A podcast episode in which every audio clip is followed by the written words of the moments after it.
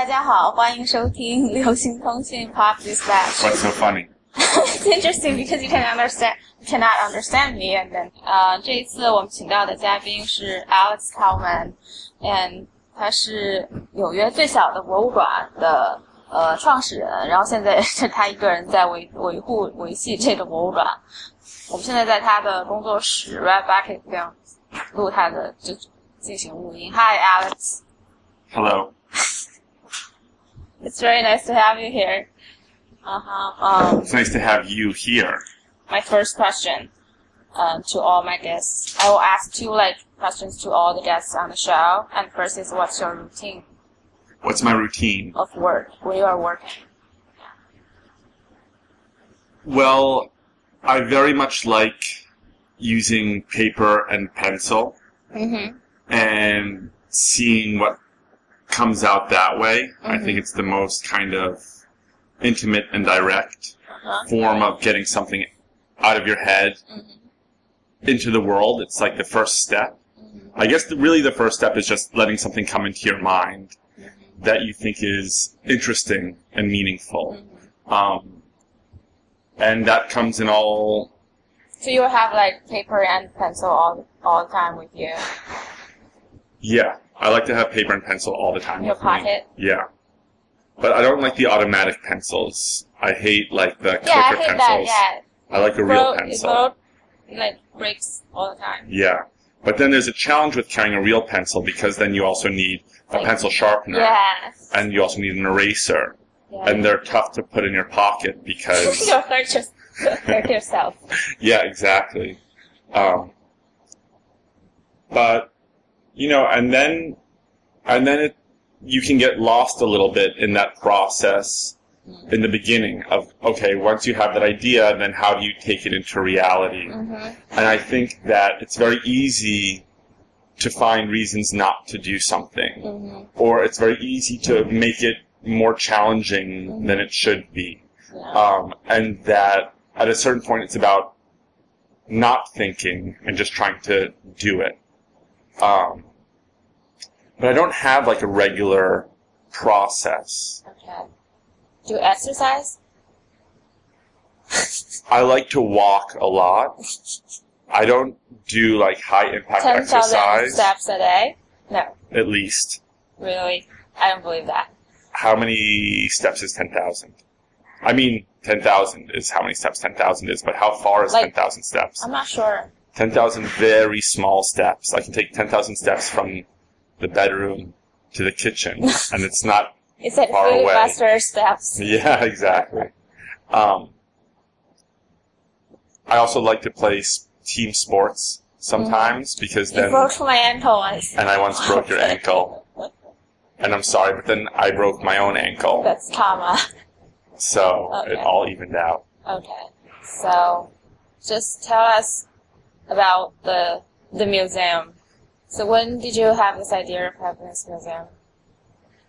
Many years ago. I guess around four years ago. Mm-hmm. Um, and, you know, I had already been spending a lot of my time looking around and looking at what's going on around me and, and capturing it in different ways and using different languages to represent what I was observing uh, was happening in the world and looking at the humanity of things and the details of things and seeing how these little moments kind of added up to reveal bigger truths. Yeah. Um, and so,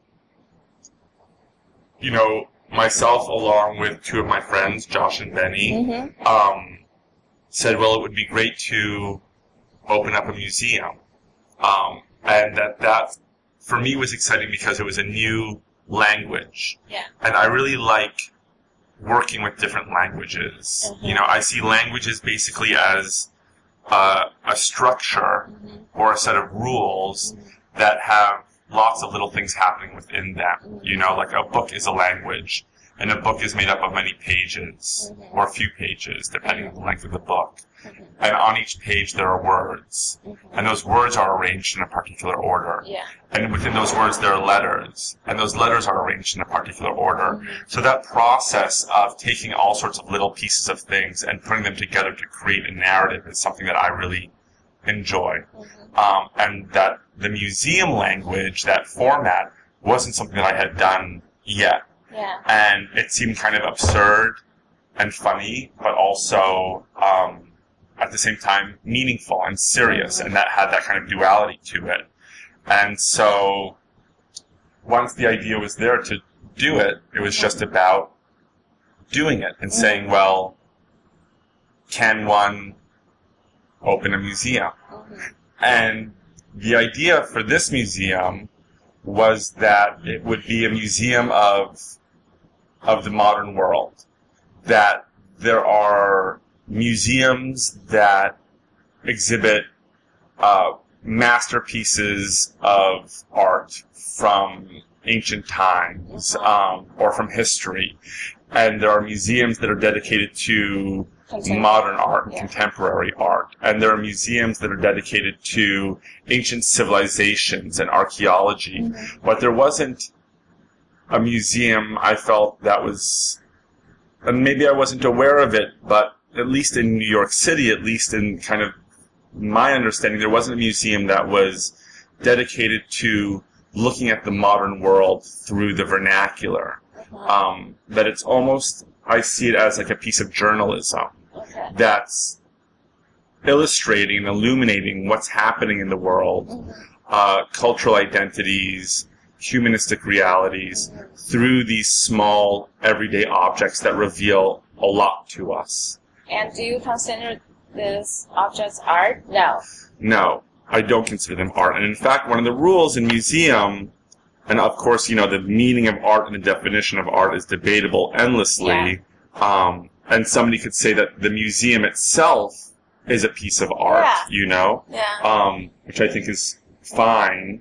Um, but you know, the the the first rule in curating museum is that there's nothing in it that is traditionally considered to be art.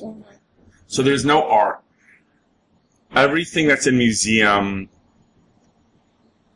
is is considered to be within the vernacular. That it was created from some process of need or some process of capitalism Mm-hmm. um, to serve some sort of purpose Okay. within society. Mm-hmm. And it's that narrative of why does this object exist? And why does this object exist the way that it does? Okay. And how is it designed? And what does it look like? And how much does it cost? And where does it come from? That reveals something about who we are. Yeah.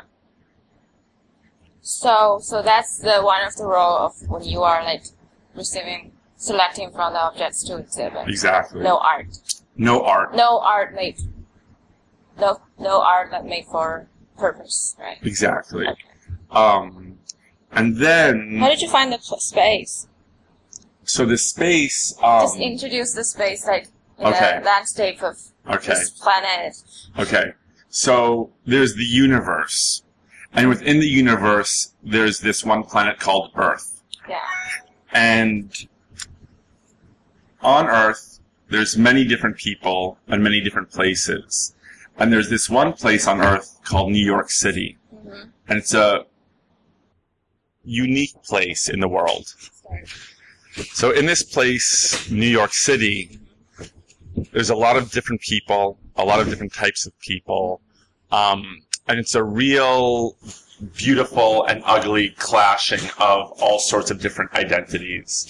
And in New York, there's New York City. Maybe we're Yeah. already in New York City. Yeah. Then there are the five boroughs in New York City: Yeah. Manhattan, Bronx, Queens, Brooklyn, and Staten Island. Okay. Each kind of have their own identity. But what about Randall's Island? It's not a borough. okay. It's a psycho island. yeah, according to you, it's a psycho island. Um, and then in downtown Manhattan, there's a very small alley called Cortlandt Alley. And many people think about New York City as being filled with these kind of back alleys. In every movie script, there's this idea of the back alley car chase, or the back alley drug deal, or the back Yeah, alley yeah. graffiti scene. And like Prostitutes. and prostitutes, yeah. Um, and that actually isn't so common in New York City, the back alley, um, that that there's only a few in New York City, and Cortlandt Alley is one of those few alleys, and it's between Chinatown and Tribeca, just south of Canal Street, and it kind of winds its way uh, along, going downtown. And when you enter it, you feel like you enter this kind of romanticized version of New York City. Um, and in this alley, there was a freight elevator, an old elevator that opened up into the back of the building, and it hadn't been used in decades. And when I was imagining museum, I knew that I wanted it to be in an unexpected location, that I wanted somebody to have to kind of discover it. And that Yeah. process of discovery was part of the experience. And that unexpectedness and that kind of surprise of it in a particular location would be part of the joy of going to museum. So just as I was imagining that, um, the landlord of the building of my studio, which we're in right now, um, came to me, came to us, and said um, that they had removed the freight elevator from the back of the building because it was defunct, and it left this very small space that was about five feet by five feet, and offered it to us as storage. And we went down there, and we walked into this beautiful alley. Some people would call it ugly, but I think it's beautiful. Yeah. We can say interesting, or we can say Intriguing. intriguing. Um, and opened these two steel doors, and behind the steel doors was this tiny, absurd space. Something that looked like it had come out of one of the drawings that we were doing at the time of what museum would be. Yeah. And it was one of those wonderful serendipitous moments when that Yeah. process of taking something from an idea to reality is helped by what is presented to you. And I knew immediately that this was the perfect first location for Mhm. museum. Um, and so we took it from him. And Does he raise the rent for it? Yeah. he's been very supportive of museum. And I think that right now in New York City with real estate, it's incredibly challenging. Yeah. And I think that's also one of the reasons why museum is so small. Isn't because I didn't say, let's open up a tiny museum. I didn't say, let's open up like the smallest museum. I think that those gimmicks aren't so interesting to me. Yeah. But it's by limitations and the practicality of things that you, you work with what you get. And you apply creativity to, to take what you have and turn it into something Yeah. valuable um, for people. And so once we took the space, it was just the process of then turning it into museum and renovating it to to let people know that this is in fact a museum. Um, and that's when it came to thinking about that language again of a museum. Uh, If you were to ask kind of a kid, you know, to draw a drawing of, muse- of a museum in a square, it might look similar to the way that we've designed museum. That there's a real kind of naiveness to it. Um, and it was important though because we wanted to let people know that this is a museum. So we thought, okay, well, what do museums traditionally have? You know, it's it's white shells with molding. It's red Yeah. velvet to kind of show the value of the objects. It's the it's the lighting that Yeah. kind of you know makes it all you know these elements of the language. S- sorry, are you yawning? Yeah. it's okay. that was a very polite yawn.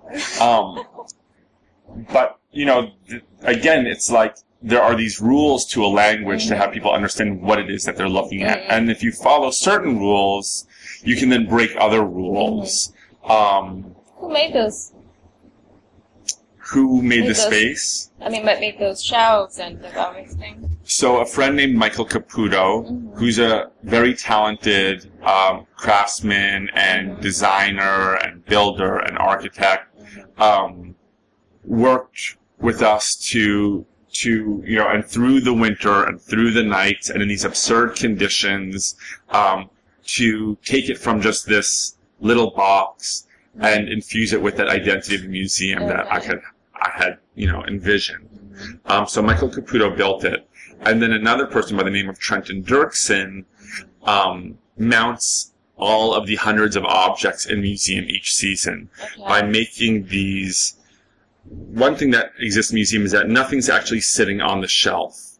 Everything Okay. is floating Yeah, off the I shelf um, at kind of a three-quarter angle to Mhm. again emphasize this this unbelievable value in it. Mhm. That it's so valuable that it can't even sit on the shelf. It has to be suspended above it. Mhm. Um, and so Trenton goes in there for about two weeks and mounts all of the objects in the season and creates these by hand, these kind of handcrafted Mhm. um, wiring contraptions to mount everything. Cool. Thank you. Um, so what is the um? So for the first season, you opened in 2012, yeah. and so how did you select the um, objects and who?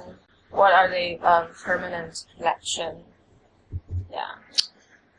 So, you know, the first season, before we had really established relationships with communities and when it was Mhm. coming out of nowhere, Mhm. First of all, um, Andy Spade and Mhm. Kate Spade and Mhm. B Spade, the Spade family, Mhm. um, were the first ones to kind of believe in this idea and give us the initial funding to turn it into a Mm-hmm. reality. And that really, you know, that was a real breakthrough moment for Mhm. us because then it suddenly we could actually do it. You know, we Mhm. could move forward. We Is had there anything fuel. from Andy Spade? There was from in the first season from Andy Spade a collection of the backs of Polaroids, Oh. which um, you know Polaroids you kind of some of them you rip off Yeah. once you once they develop you rip them off and then they leave this kind of um, accidental abstract design on the back of them Oh. that you know could almost be like miniature um,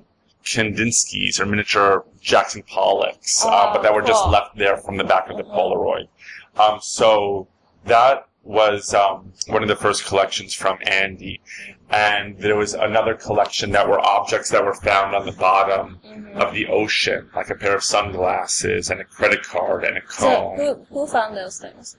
Um, I forget the individual's name, Okay. which is uh, not cool of me, but um, Artificial teeth. what's that? Teeth. Got in the sea.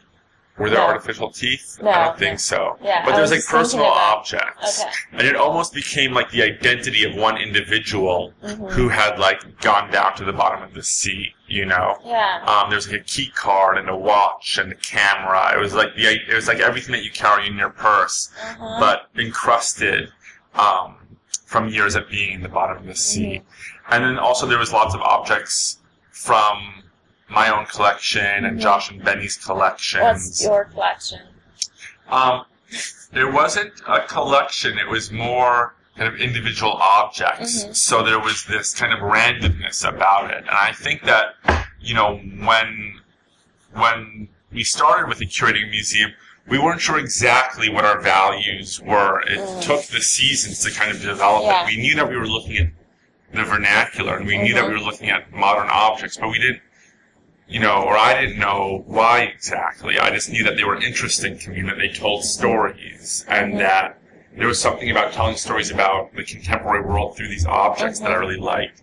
But it took time to really understand that this was a museum that was really about the modern world and about humanity now, Mhm. and that to have that idea lead our curatorial process and to really understand well now what belongs in the museum and what doesn't you know Mhm. and when you're in the space of the vernacular it's also very easy to be sentimental to assign values to objects Yeah. because of your own personal Yeah, you said relationship once that no sentimental personal objects is. yeah because that's not the narrative of the object that we're interested Mm-hmm. in you know or that i'm interested in it's not about the history of the object Okay. what's happened to it over time Uh-huh. and it's not about your own personal relationship with the object. Mhm. Like, this is the baseball glove that my grandfather gave me on my 12th birthday isn't so interesting Yeah. for our curatorial Understood. purposes. Okay. That it has to reveal something universal, that it has to reveal something about a, a, a humanistic identity that is bigger than just your own value. All right. Am I talking too much? No, it's okay. I have a question. Like, last year you have this uh, collection of dead mosquitoes.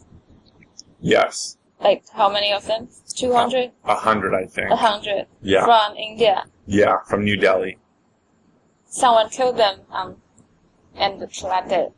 Does that mean, like, it's like personal sentiment of them because like, these mosquitoes has my blood? Well, I think that things can have a Some sentiment. Uh, yeah, things can have a level of personal sentimentality Yeah. for a collector, Yeah. but that's not the value in which we're going to kind of look at Okay. them. Yeah. So it doesn't mean that something can't have that sentimentality. It just means that that Has sentimentality- more than that. exactly. Okay. Cool.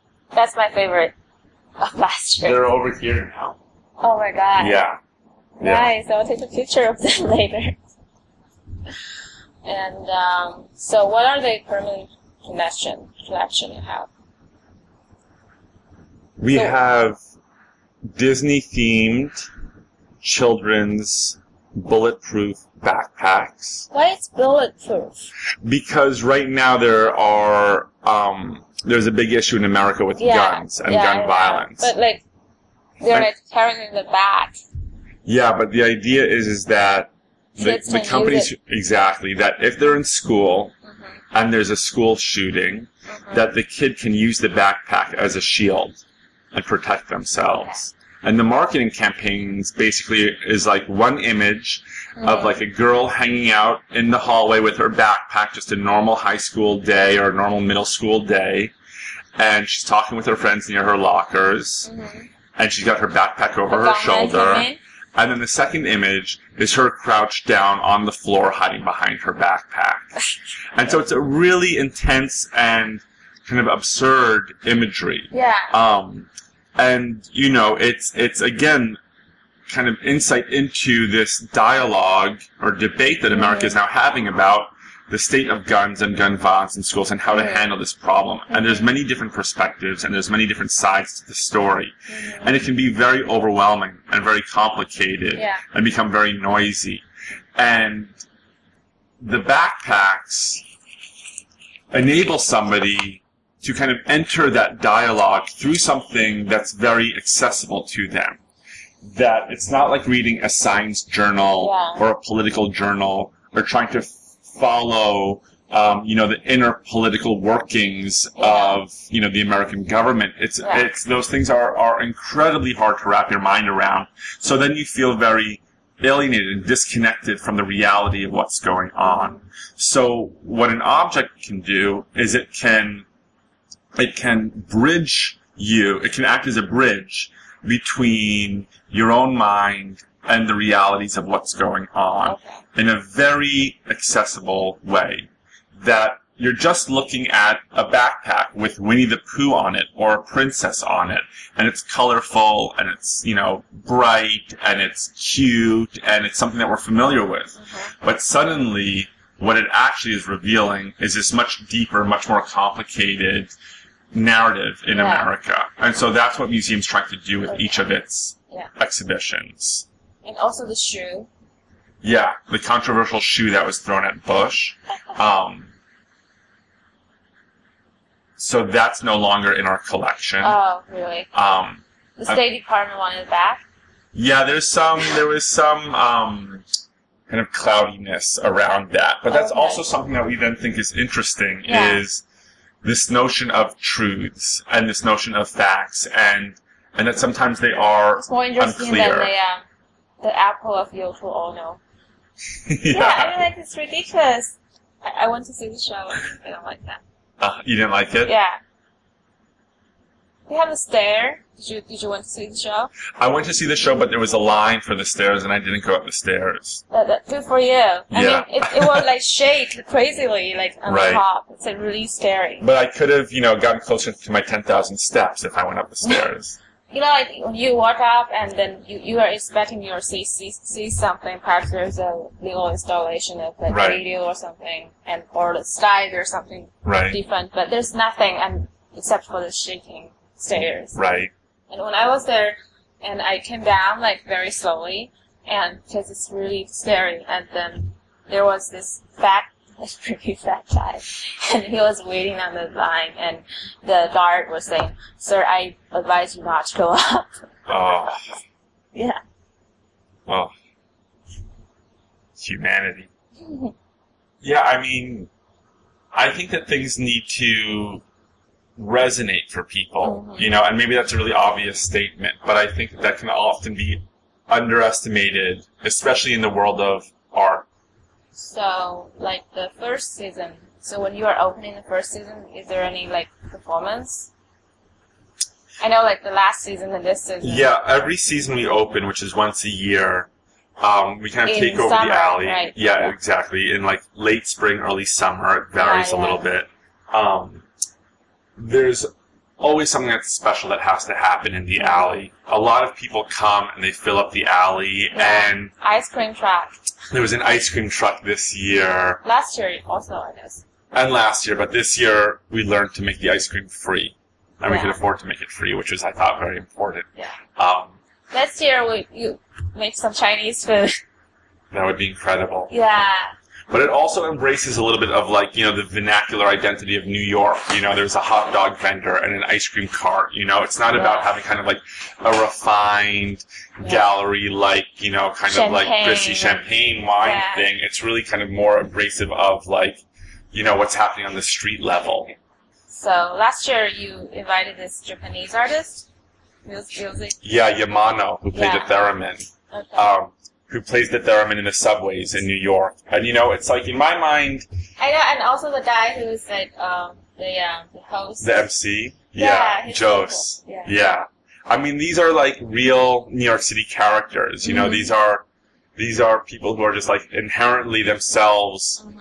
like colorful and expressive, and not necessarily in a performative way, but just as themselves. You know, and that's again like the objects that we exhibit, just that in their inherent DNA, Mhm.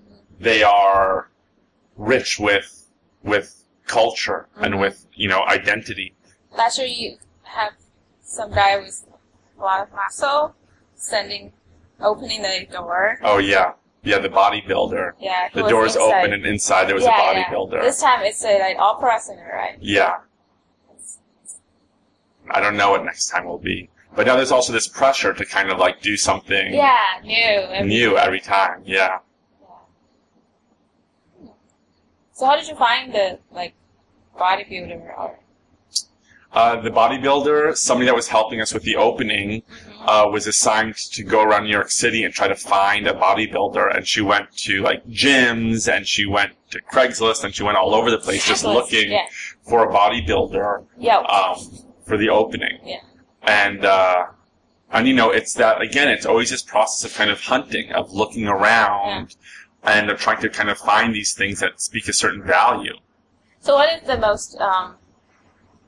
What so what are the like collections this year? What's your favorite? I don't have a favorite collection. I have a favorite. What's your favorite? I like the shrines. The shrines. Yeah. Yeah. Yeah, the shrines the to, Facebook shrines. yeah. So oh, nice. Well, you know, and that's also, you know, shrines are kind of, Where did you find those shrines? So there was a there's a guy named Mr. Shrine who has a website and has a business where he will make you a shrine for Whatever. whatever or whomever you want.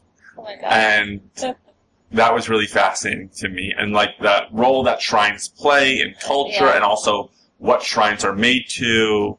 Um, you know, in India there's a temple that has a shrine of airplanes and it's and it's for traveling and the ability to travel and you go and pray to it to be able to travel. So there are these things that, you know, shrines aren't just to to traditional gods, but also what we kind of consider godlike in society.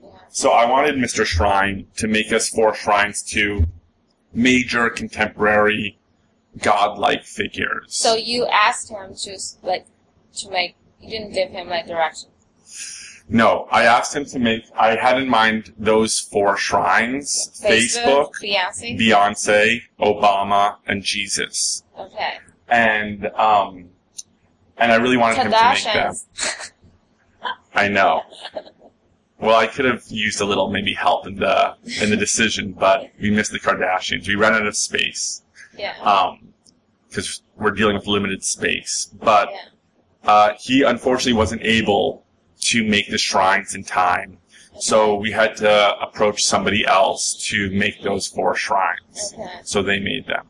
Oh, Uh, a woman by the name of Danielle Fraser. okay. Lovely. I love those shows. Yeah.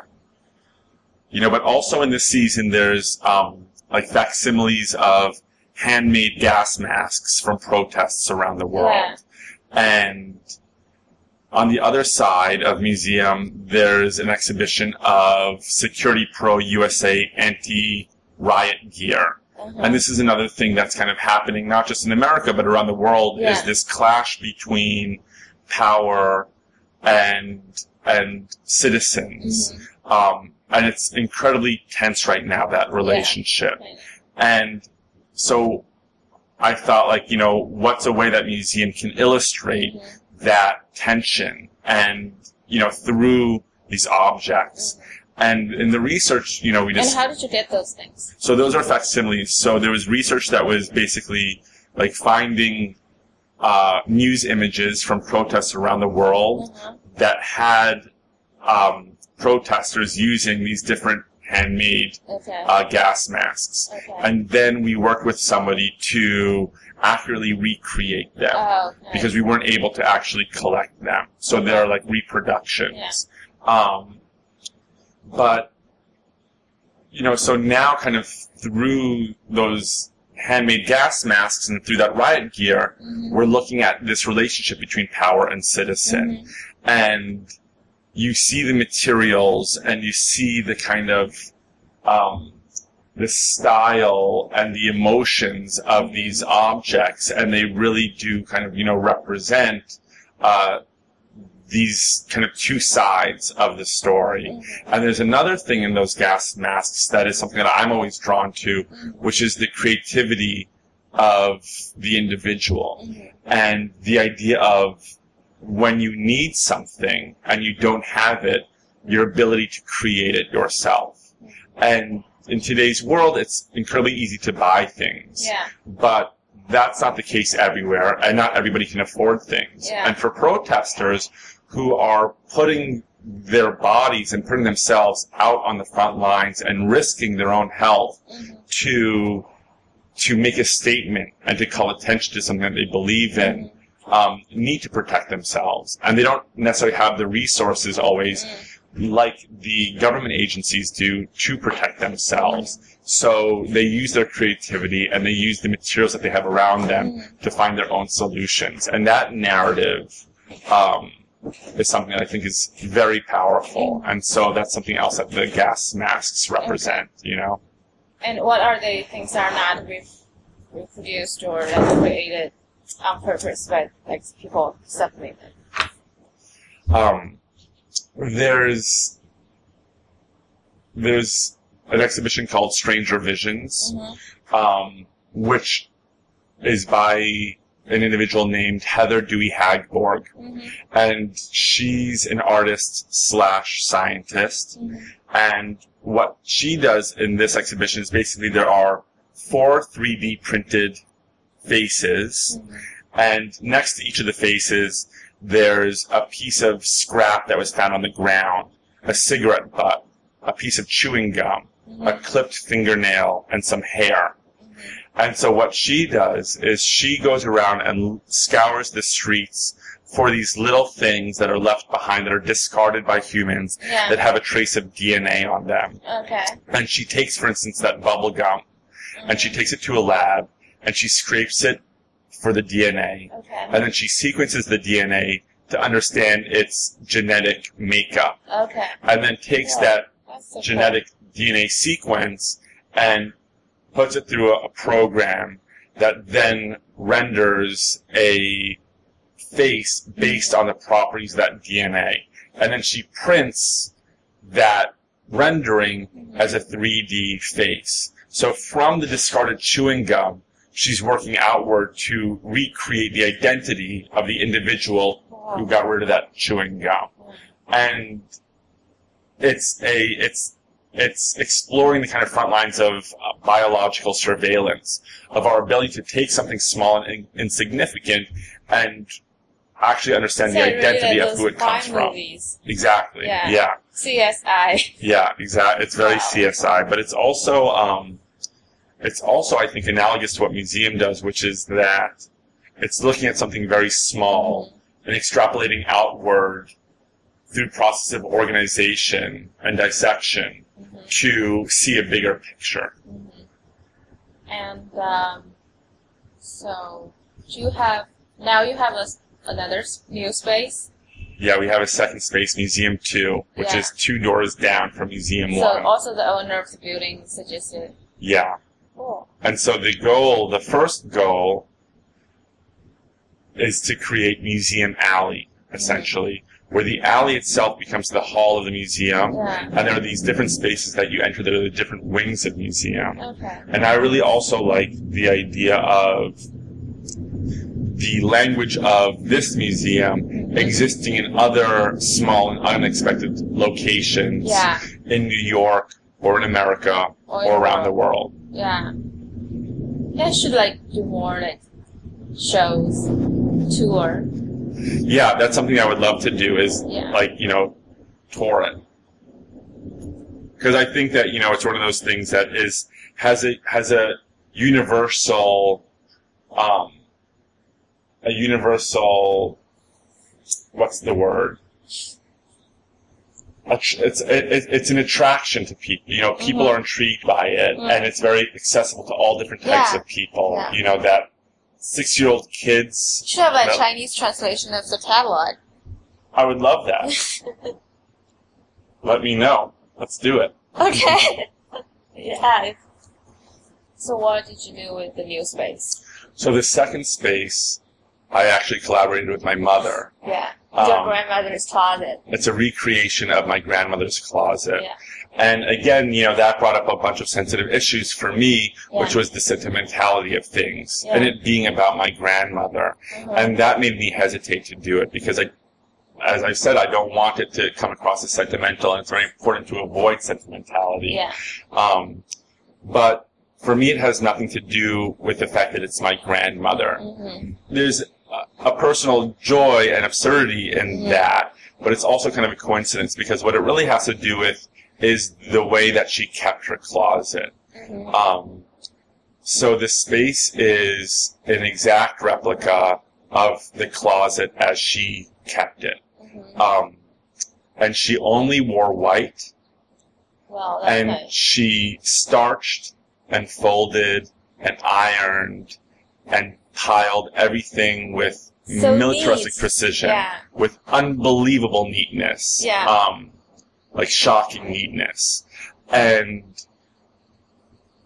for me, it was an illustration of this humanistic quality, which is a pursuit of creating order or beauty or perfection in our lives. And how do we do that? And we're all kind of pursuing some form of order in our lives Yes. somehow. And we do it in great ways and we do it in very mundane and small Yeah. ways. And the closet is a very small and personal way to create order in Mhm. your life. And so, to me, it, it spoke to exactly what museum is doing, which is that it's looking at these details of humanity, hmm these kind of things that aren't meant to be understood as art, um, these things that kind of come from the everyday, yet illustrate an element of the human condition. Um, so, so that's what it is. The first space, Museum One, is essentially 15 different exhibitions from collections around the world. And the second space is the recreation of One space. one space. And it's like when you go to the Met to see the recreation of Queen Victoria's bedroom, Yeah. this is the recreation of Sarah Berman's closet. Yeah. That's nice. And so, uh, do you have any like ideas of the next year of this individual? Space? I don't know exactly what it will be.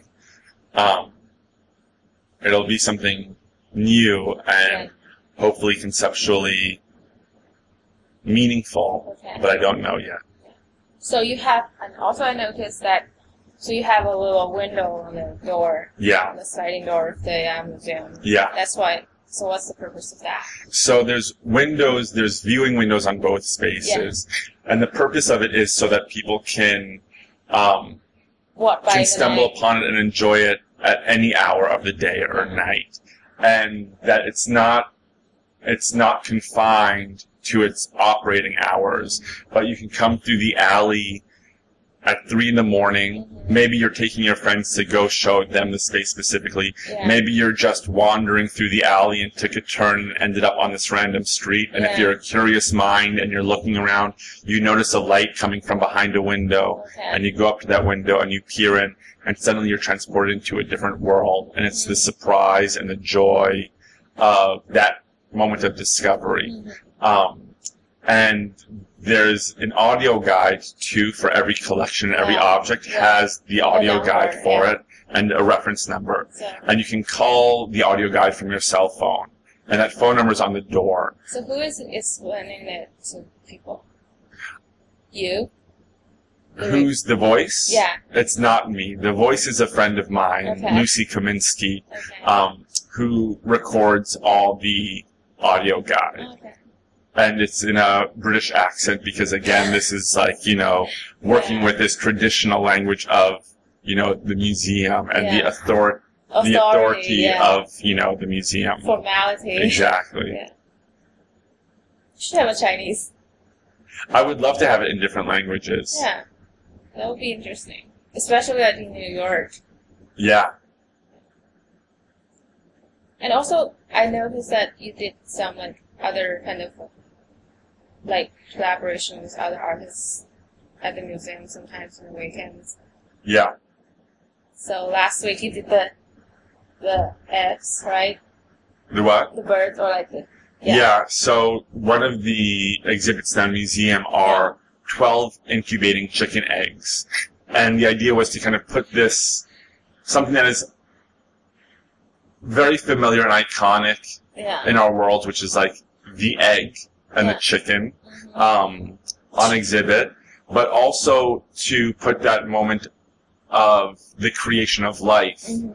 in museum and to to put that on view for people to come and observe Mhm. the actual process of this geometric object um, on a red velvet shelf behind glass that one day completely transforms into a living, cute thing that some people consider cute.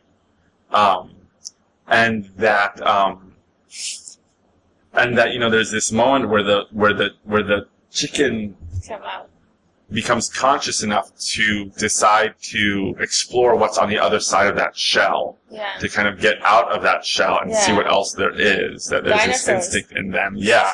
That would be Did you incredible. look, did you see the the new Jurassic Park? Yeah. no did you Yeah, I did. and It's okay. Yeah. The the there's something I think some movies really need to actually not depend on CGI. That mm-hmm. CGI is an incredible thing to experiment with, but there's Yeah. also a coldness to it Yeah. that becomes very unreal feeling. And to And have then a for the actors, it's a really unreal. right, the actors themselves. Yeah, there's yeah, no dinosaurs chasing you, right, but you have to wear wear wear heels and like run. right, it's really weird. yeah. It's absurd. Everything's absurd. Okay. And my last question to all my guests is that what is your favorite thing? My favorite thing is seeing something new. Okay. and experiencing something new and having a connection with the other. Mhm. Okay, that's two things. No, it's one thing. Okay, sure. all right. Okay, we're done. Thank you. Thank you.